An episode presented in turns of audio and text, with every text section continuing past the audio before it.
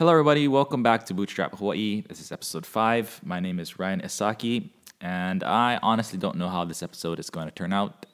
I am running on very few hours of sleep. Um, my wife got the flu or something, or a really bad cold this week, so I've been in charge of taking care of my kid and you know doing everything for him. He's uh, one, a little bit over the one and a half years old, so he still needs a lot of help doing everyday things. Although he did take a pee in the potty for the first time this week, which is pretty awesome.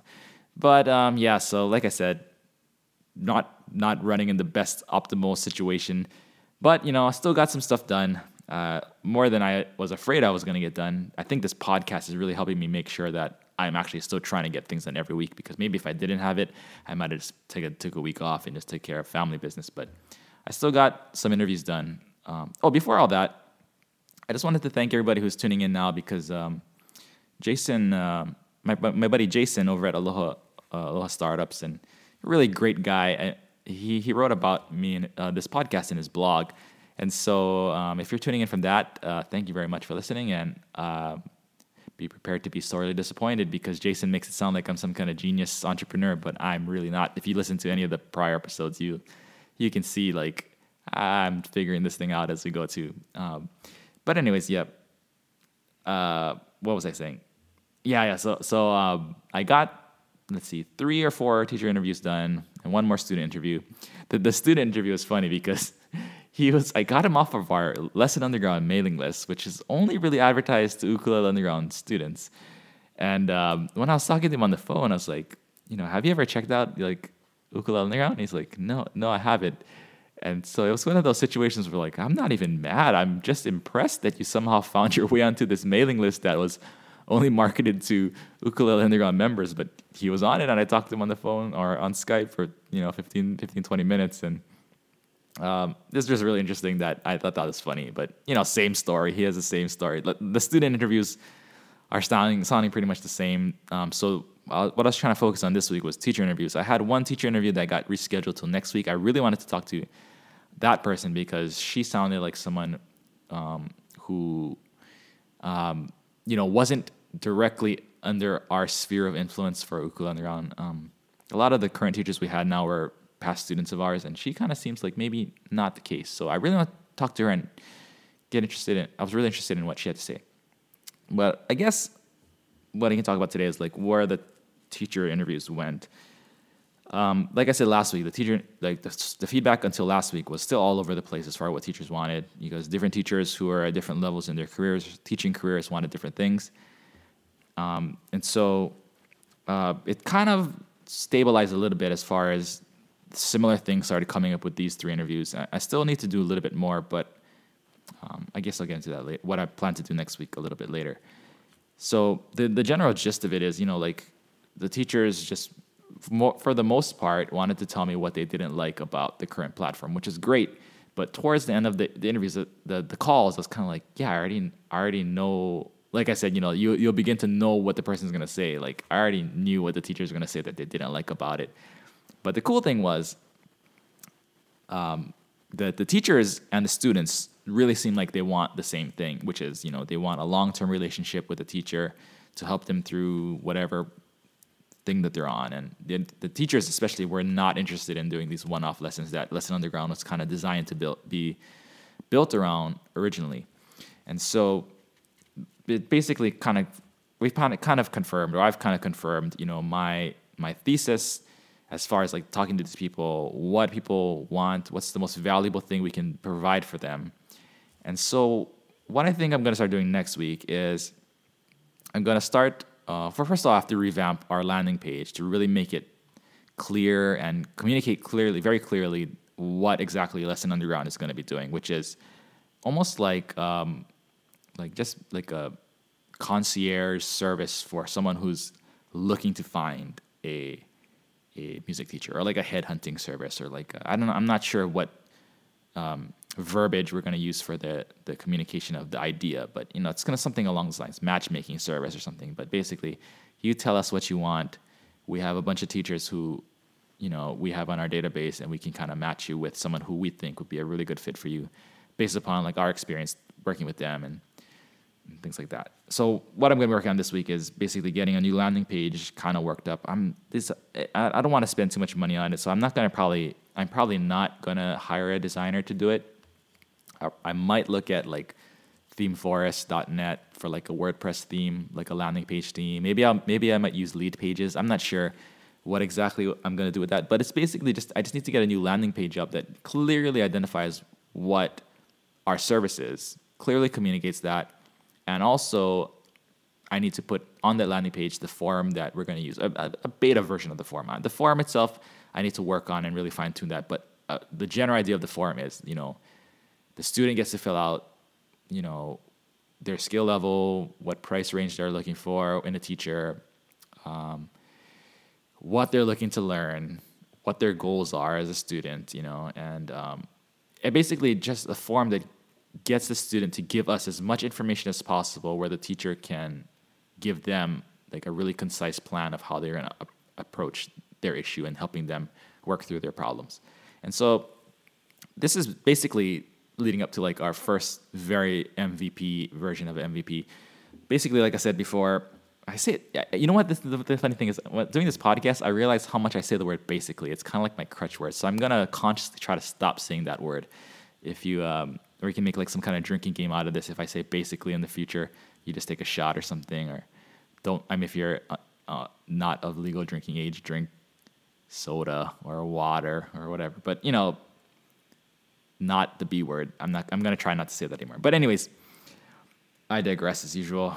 Um, please forgive me for my lack of sleep. Uh, this this MVP is is gonna be you know the way a true MVP should be. And this is something that I think maybe people who are new to the business and they kind of read like the Lean Startup or you know Eric Ries's book, or they kind of watch some videos by like some some people. They like, oh yeah, MVP, or maybe they watch Silicon Valley, the TV show. You know, I, I this is another digression, but I watched the first episode of Silicon Valley this past week or last week, and I, don't think if, I don't know if I can watch any of the other episodes because it kind of hit a little bit too close to home as far as like I'm really afraid that I'm gonna show up on that show somewhere, you know, like someone that's exactly like my personality and my character archetype. So I'm kind of afraid of watching it. But my, my partners and my the people that work at Ukul Underground are like, Ryan, you're the one who you're the one person in this company that should be watching that show because you're gonna understand it the most. But I'm so afraid to watch it anymore because I really don't want to see myself on the screen like a parody of myself. You know, like if you watch How I Met Your Mother, where there was like that wedding guy where Ted Schmoseby was like the wedding guy. Anyways, so the MVP is uh, it's basically like I said it. I said basically again. I'm sorry. It's it's it's the least you can do to to to test your hypothesis, and uh, it's uh, it's spelled out pretty clearly in the Lean Startup, and uh, other people talk about it too. But I think a lot of people get it confused where they think oh, it's like, oh, what can I but what can I build to test it? It's not really building anything. This is how I'm going to run this MVP it's going to be all done through emails. And it's basically going to have an email form, and then people are going to use the email, email form, and I'm going to have a manual list of teachers in like Google spreadsheet or something, and I'm just going to like look at what comes in and then match them to that, and I'm going to email the person, and then the teacher is going to email me back, and I'm going to email that back to the student, and I'm just going to be emailing and that's that's that's like what an MVP looks like, or that's what an MVP should look like. You know, if you're gonna test something, you don't need to spend a lot of money. Uh, I'm probably gonna spend uh, on this MVP at most 100 bucks, I think, because I'm not gonna hire anybody to do anything. I know enough to do a custom WordPress thing or like alter a WordPress theme. I haven't programmed anything from scratch in a decade, probably, where I used to do lamp stack stuff. But you know, I, I can I can get around a WordPress theme and I can set it up to what I want it to look like. So this is what it's going to be like. It's it's all email, probably going to be all email. And any kind of billing, I'm just gonna bill them through PayPal or Squarespace, or not Squarespace, um, Square, or something like that. It's just gonna be really, really bare bones, all manual process. Because if I was telling, this is what I was telling one of the teachers today, you know, I was telling, yeah, we spent like fifty grand on this this site that you know, and he's like, oh, that's a bummer. I was like, yeah, it's a bummer, but what's a what's a bigger bummer than spending fifty grand is having a website that nobody's using, you know like I, I'd much rather have my phone is ringing. Oh my gosh. I'd much rather have a working idea than than a website because a website, no matter how much money you spend on it, if nobody's using it, it's not a business. You know, it's just a website. And anybody can make a website. You don't need to spend a lot of money to make a website. So um, I'm just really trying to make this this service as useful as possible, and then we can figure out the automation later. If we can get a manual process going, where you know we can hash out the details for this this the way that this thing should work. You know, it's really easy to automate things. You know, and and maybe we'll we'll come into thing you know where it's not really easy to automate certain things. Some things still need a human to kind of discern. Well, that we can still figure out a way to to to scale that a little bit easier. But we can automate as much as we can with software once we figure out how to correctly tackle this problem. So that's what I'm planning to do this week. Um, yeah, and uh, this might be a really short episode. Oh, but I guess I can talk about a few other things. Um, it kind of goes back to you know my wife being sick and not having as much time as, as I want to, and also you know the, like I said that my ukulele underground team was on, in California last week, so I was kind of at home alone at, for ukulele underground. So I was taking care of that, and I'm still running like ukulele underground. Like we're still I'm still working there. Like I still go to the office, you know, most of the week I'm there, and then I just work on Lesson Underground, kind of. Well, since like I own Ukulele Underground with my partners. I can work on Lesson Underground there, but you know, I I uh, I work kind of a lesson on Lesson Underground as like a part time thing, you know, like after hours or like on my days off. But granted, I don't. I'm not at the Ukulele Underground office five days a week. I'm there like four and a half days a week. So I kind of work on Lesson Underground, you know, when I have free time, the weekends or at nights and evenings, or when the small gap when my son is at my in laws and my wife's still at work, I get some stuff done. But you know, the idea of I think Gary Vaynerchuk came up. Uh, he he came up with this saying. It's like where anything is better than nothing. You know, like and this is an approach that I've had since the beginning of Ukulele Underground because actually Gary Vaynerchuk was a huge influence on why we started Ukulele Underground. Where you know I I talked about Thud Rumble in a past episode and how they kind of inspired you know like the idea that a that a niche instrument like the ukulele could could have legs and could support people in, in a business.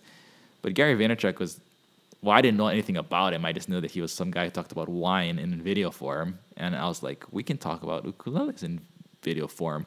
I didn't know he was already like a you know like a multimillionaire, a very successful retail business person who had uh, cash flow coming in and revenue coming in from like a very successful brick and mortar business. I didn't know that. I just I just uh, we just did. Hey, there's some guy in New Jersey making wine videos. I didn't know anything about wine either, so I was like, New Jersey sounds far away from France and, and uh, Napa Valley in California. So if man, shit, if he can do this kind of stuff and have success, little did I know he's making most of his money from his retail business and not from making videos on the internet. Uh, like that's kind of how we got the impetus to start uh, Ukulele Underground. And you know, I talked about all the other stuff. I think I did, anyways. But uh, talked about all other stuff. But that's kind of like what was the one of the things that kind of led to it. And it's kind of funny because a lot of times the what you don't know in naivete is kind of a really huge tool for you if you don't know what you're doing because you don't know what's impossible yet. I, I, I tell this story quite a, quite a bit when to my friends or whoever whoever will listen to me yap on for hours. Um, when we were gigging in high school as a professional musician, there was this one song. It's called G Minor Fleas. It's by Herb Ohta Jr. It's a ukulele instrumental song, and we made our we made our bread and butter was like the fact that we are like young kids that could like play pretty impressive songs on the ukulele. Because if you're playing for tourists, most tourists have never seen someone like really shred on a ukulele, and we you know we we could do that. Like I couldn't shred. I like I said, I was never a really good musician. I just put myself into situations where I was always around really good musicians, and so my friends could play these songs. But there's there's this one song called G minor fleas, and it has this intro where it goes it's something like but it has like a harmony. It's like the picking the picking notes are the notes that he picks are harmonized, and uh, my friend would always be like, "Ah, oh, man, I don't know how he does this. Like, it's so hard. Like, to, he's like you have to play like two like harmoni- harmonizing notes at the same time for every single note he's playing." But my friend just kept hammering away at it and kept trying to play this thing where it's like, and he eventually got it. Like he could play the two notes on one ukulele at the same time. So it was like, but like harmonized with one uke. And um, he taught it to my friend Aldrine, who's the, the um, I don't know if Aldrine claims that he came up with it, but I'm pretty sure it was my friend Mark that came up with it they can they can debate about who came up with it before. Because Aldrine also said that he discovered Jason Mraz in 2005, which is impossible because I was listening to him in college. But anyways, um, like they did this. Uh, he, my friends, they whichever one it was, they figured out how to do this riff, this harmonizing riff, on one fretboard with playing two notes, and it's extremely difficult. You know, like even really good ukulele players have a hard time doing it. And we were high school kids, and we figured out they figured out how to do it. I like to take credit of all these things because I was there, but I actually just my. If you want to know my full musical background, in my senior year in high school, my I started hang, playing hockey with some. Of, I haven't played hockey for a long time, but I started playing inline hockey with some of these guys, and they are also into like playing music. And and he's like, hey, why don't we start a band? And I had never played guitar before, and I said like that sounds like a great idea. So I just picked up a guitar. My brother had started playing guitar before me, so I just borrowed his guitar and I taught myself how to play guitar in like three months. Where I, and it wasn't like great. I could like barely strum. I, I couldn't hold a lot of the chords, but I figured out um, if I just held bar chords. But if you don't play guitar, bar chords are. This is a huge digression. This is what happens when I'm tired. But anyways, bar chords are chords you can hold on any kind of stringed instrument, guitar, ukulele, bass, uh, not bass, guitar, ukulele, ma- um, mandolin, probably. Like they're chords that you can hold that retain the same shape, but if you move them up and down the fretboard, they, they play different chords. And so in, on guitar, you could technically play any song if you learn, I mean, not any song, but you could play like pop songs, almost any pop song.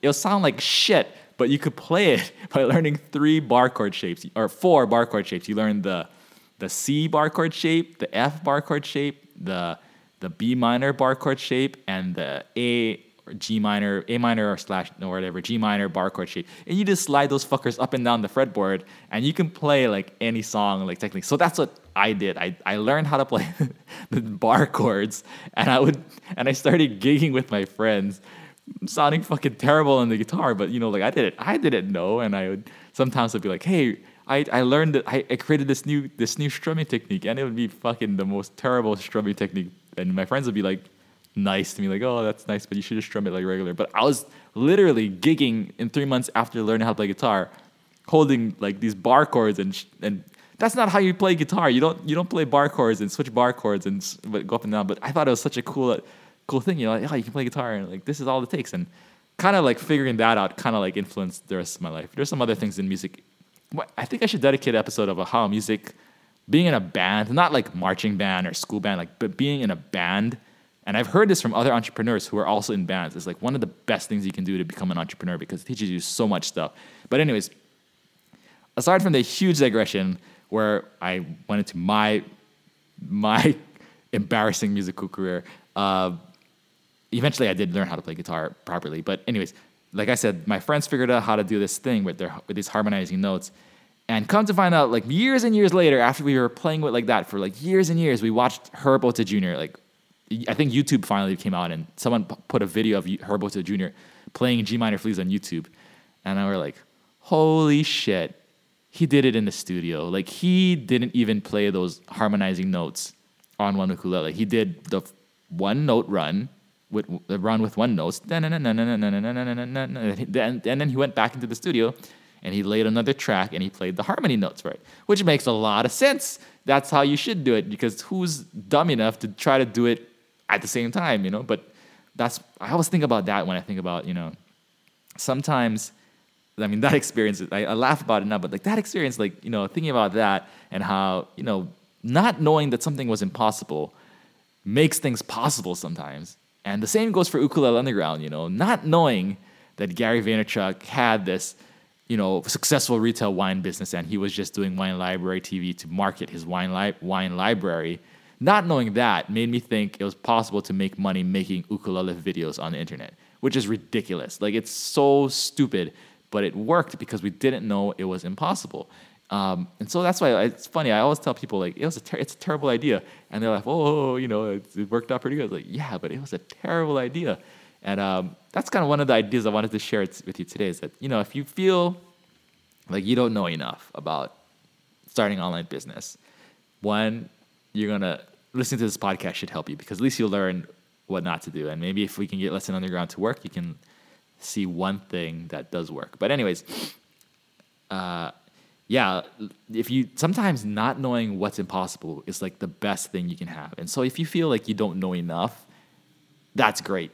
You know, uh, you can always learn things as you need to go. And and sometimes when you don't know what you're doing, it's the best. You know, there's things that I look back on that we did just intuitively because we didn't know how any other way to do it, and it it worked out so much better than if I had learned it something from a book and tried to do it that way. Which is why I always tell people, and I'm sorry if anybody's teaching business class and plays this in a business class or is taking majoring in business, but business in college is full of crap, man. Like they don't teach you anything that's practical. It's so, I mean, they teach you how to. They might teach you how to be like a manager at a, business, which is, might be really good because, don't get me wrong, being like number two at Facebook is probably like a pretty damn good. You know, Paul, what the, what's this guy's name? What was, what was that guy's name at Microsoft? Where Steve Ballmer, he he was never an entrepreneur. He was an employee at Microsoft who became, you know, extremely successful and wealthy. So you don't need to have start a company, but you know, anyways, you don't need.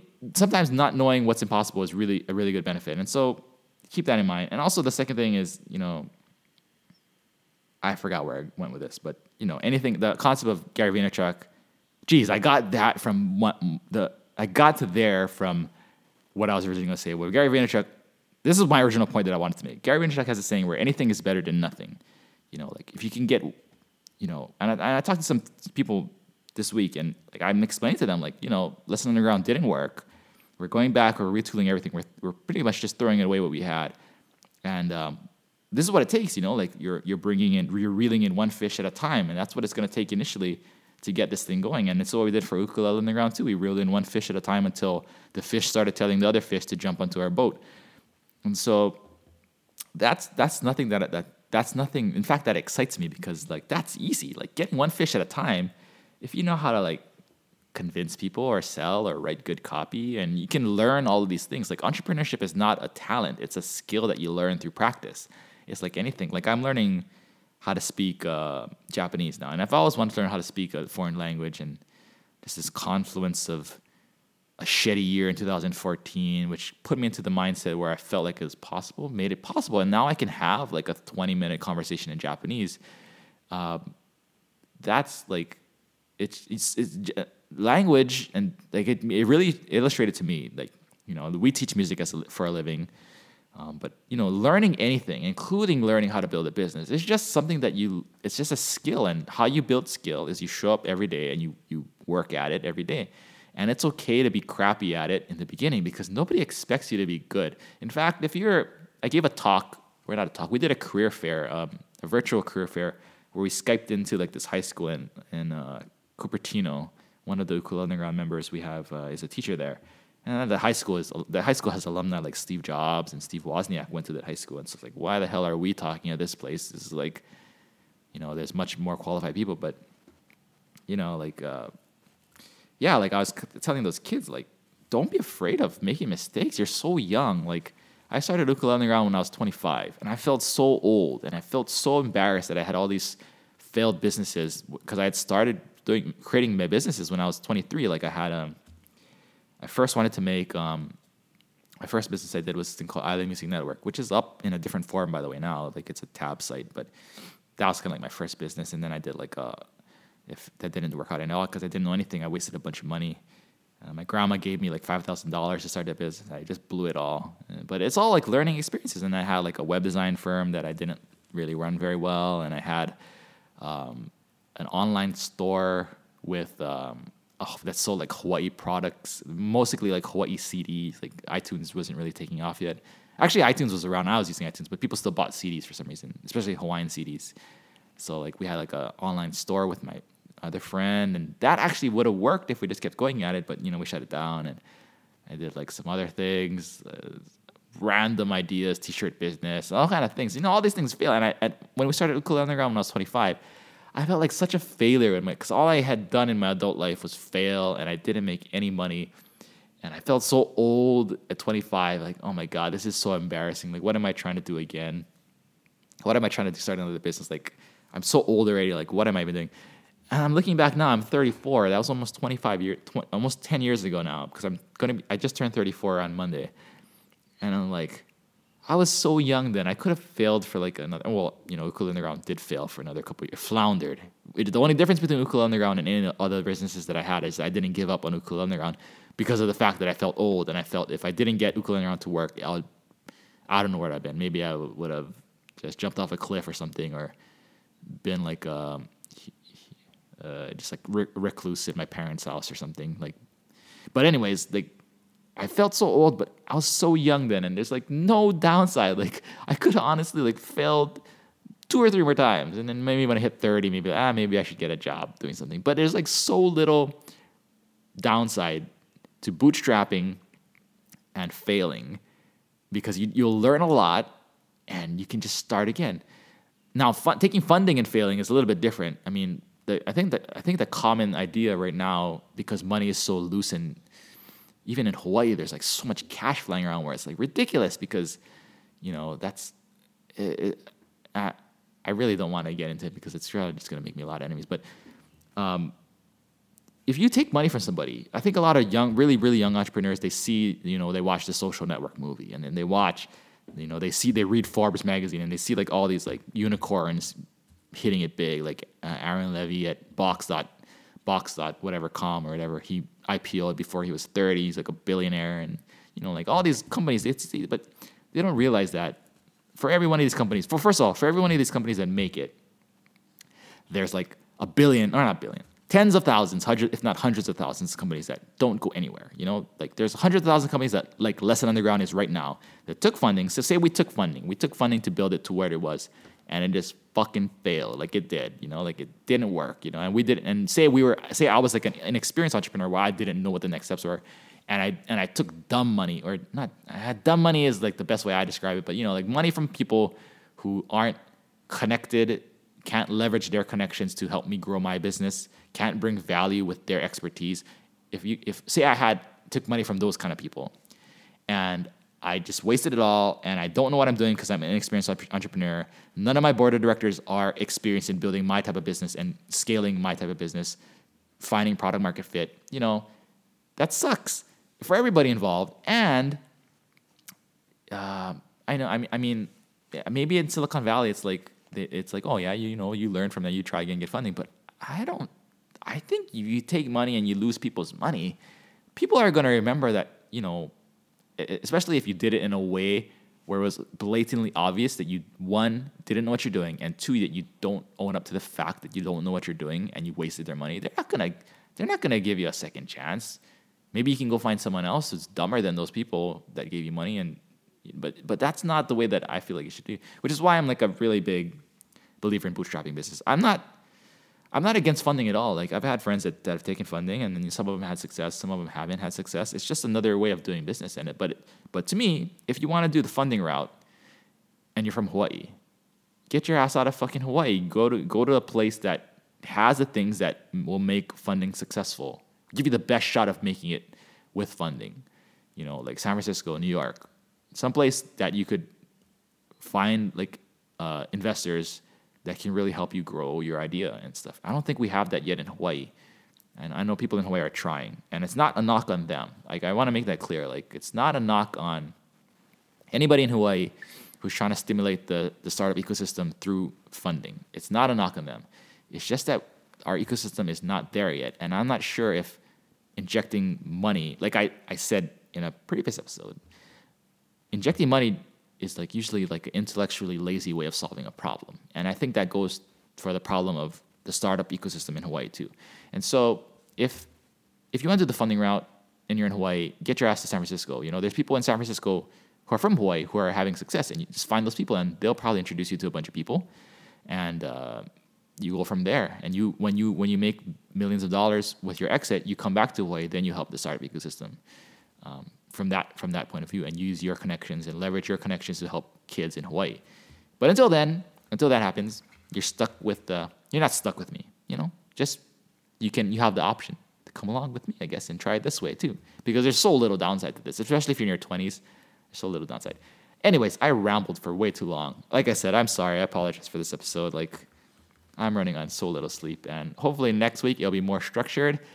But uh, I don't know. I had I had a lot of fun just rambling because I like to ramble. Anyways, I'll see you. Uh, wait, there was some one other thing I wanted to talk about. Did I write any notes for this episode? No, I didn't. So, anyways, I uh, that was off the top of my head. As always, I'll see you guys next week.